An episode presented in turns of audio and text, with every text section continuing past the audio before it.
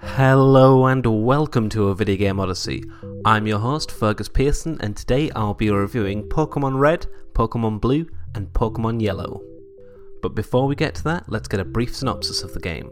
Released in 1999 on the Game Boy, Pokemon Red, Blue, and Yellow are monster based Japanese RPGs and originators of the multimedia franchise known as Pokemon. Each of these three coloured editions of the game are essentially the same at their core, but with minor alterations. Red and Blue each have a handful of exclusive Pokemon, whilst Yellow, released a year later, is inspired by the first season of the Pokemon anime having the protagonist acquire Pikachu at the beginning of the game, and being able to train all three of the original starter Pokemon during the opening few hours of the game. Other alterations to Pokemon Yellow include redrawn coloured sprites and slight changes to Pokemon availability across the whole game. Progressing through the main game will likely take around 30 hours.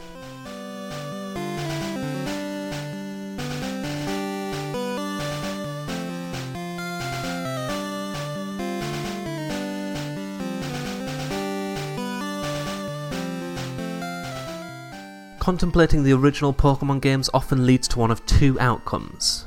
Either a recollection of Pokemon as craze and its synergy of games, anime, and trading cards, or as a feature list noting all the user friendly additions, shortcuts, and increased depth built into the core game along the years that, in turn, makes old Pokemon games difficult to revisit.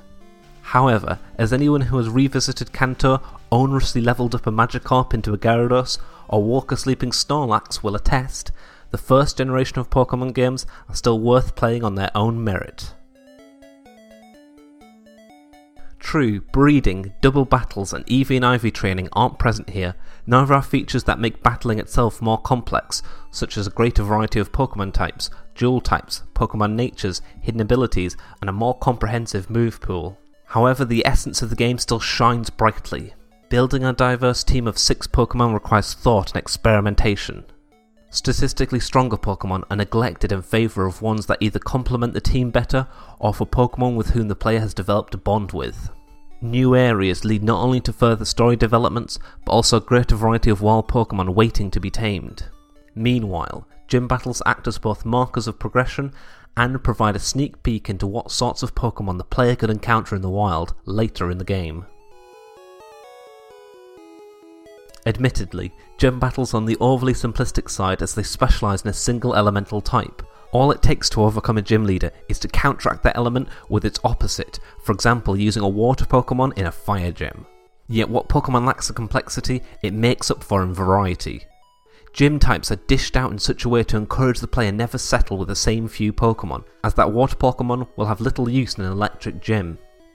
Similarly, the means of catching and training these Pokemon are equally varied. Many Pokemon can only be caught with a fishing rod, whilst others must be stalked in the Safari Zone or traded with non playable characters. A docile Caterpie evolves into a Butterfree within an hour of training, yet a Clefairy won't evolve without a specific item, and Dratini takes more than half the game's length before it reaches its final evolution.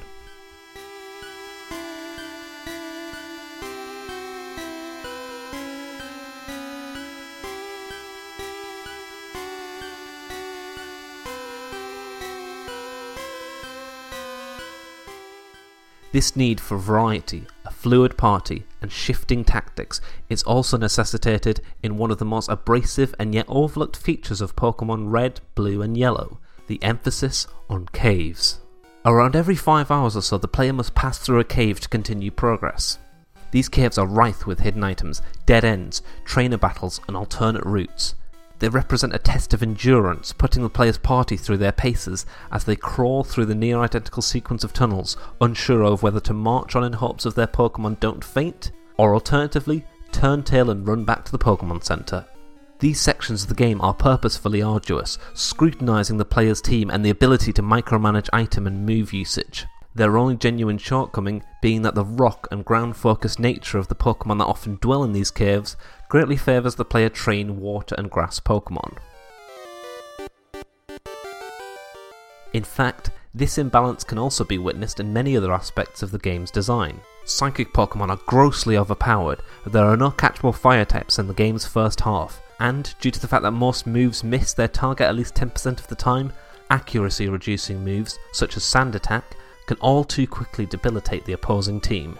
Add to this victory road the main game's final cave, whose labyrinthian design, sheer length, and misjudged leap in difficulty can see some of the game's luster soured, and we are left with some rough edges that are not addressed in the conversations of nostalgia or absent features. What Pokemon Red, Blue, and Yellow excel at, though, is what every preceding mainline Pokemon release excels at a bevy of uniquely designed and likable creatures, a grand sense of adventure, and the ability to endlessly plan what six Pokemon you want to finish the game with, but the accessibility to experiment and have those plans altered or rehashed entirely.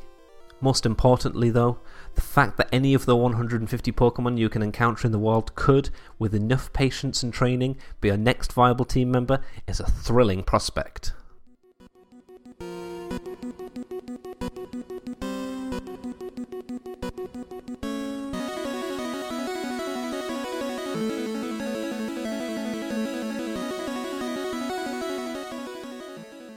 The original Pokemon games are many things. They contain more than a few imbalances, and the crude interface does not allow the player to view a description of a move's power or accuracy.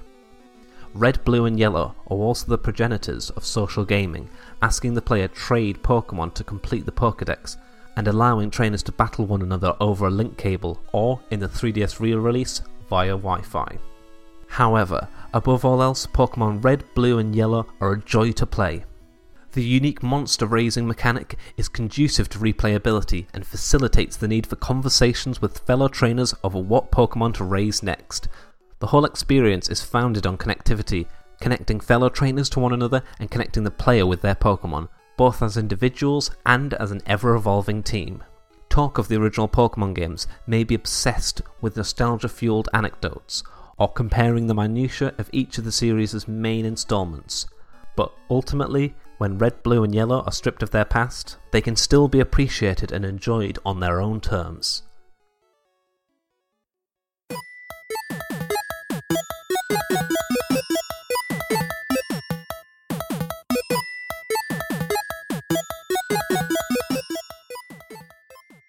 Pokemon Red, Blue, and Yellow get a 7 out of 10.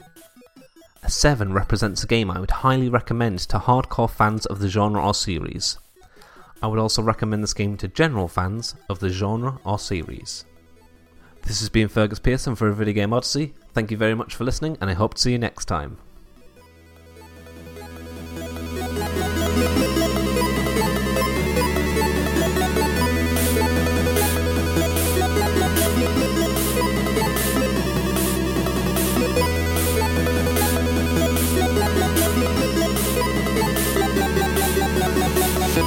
Música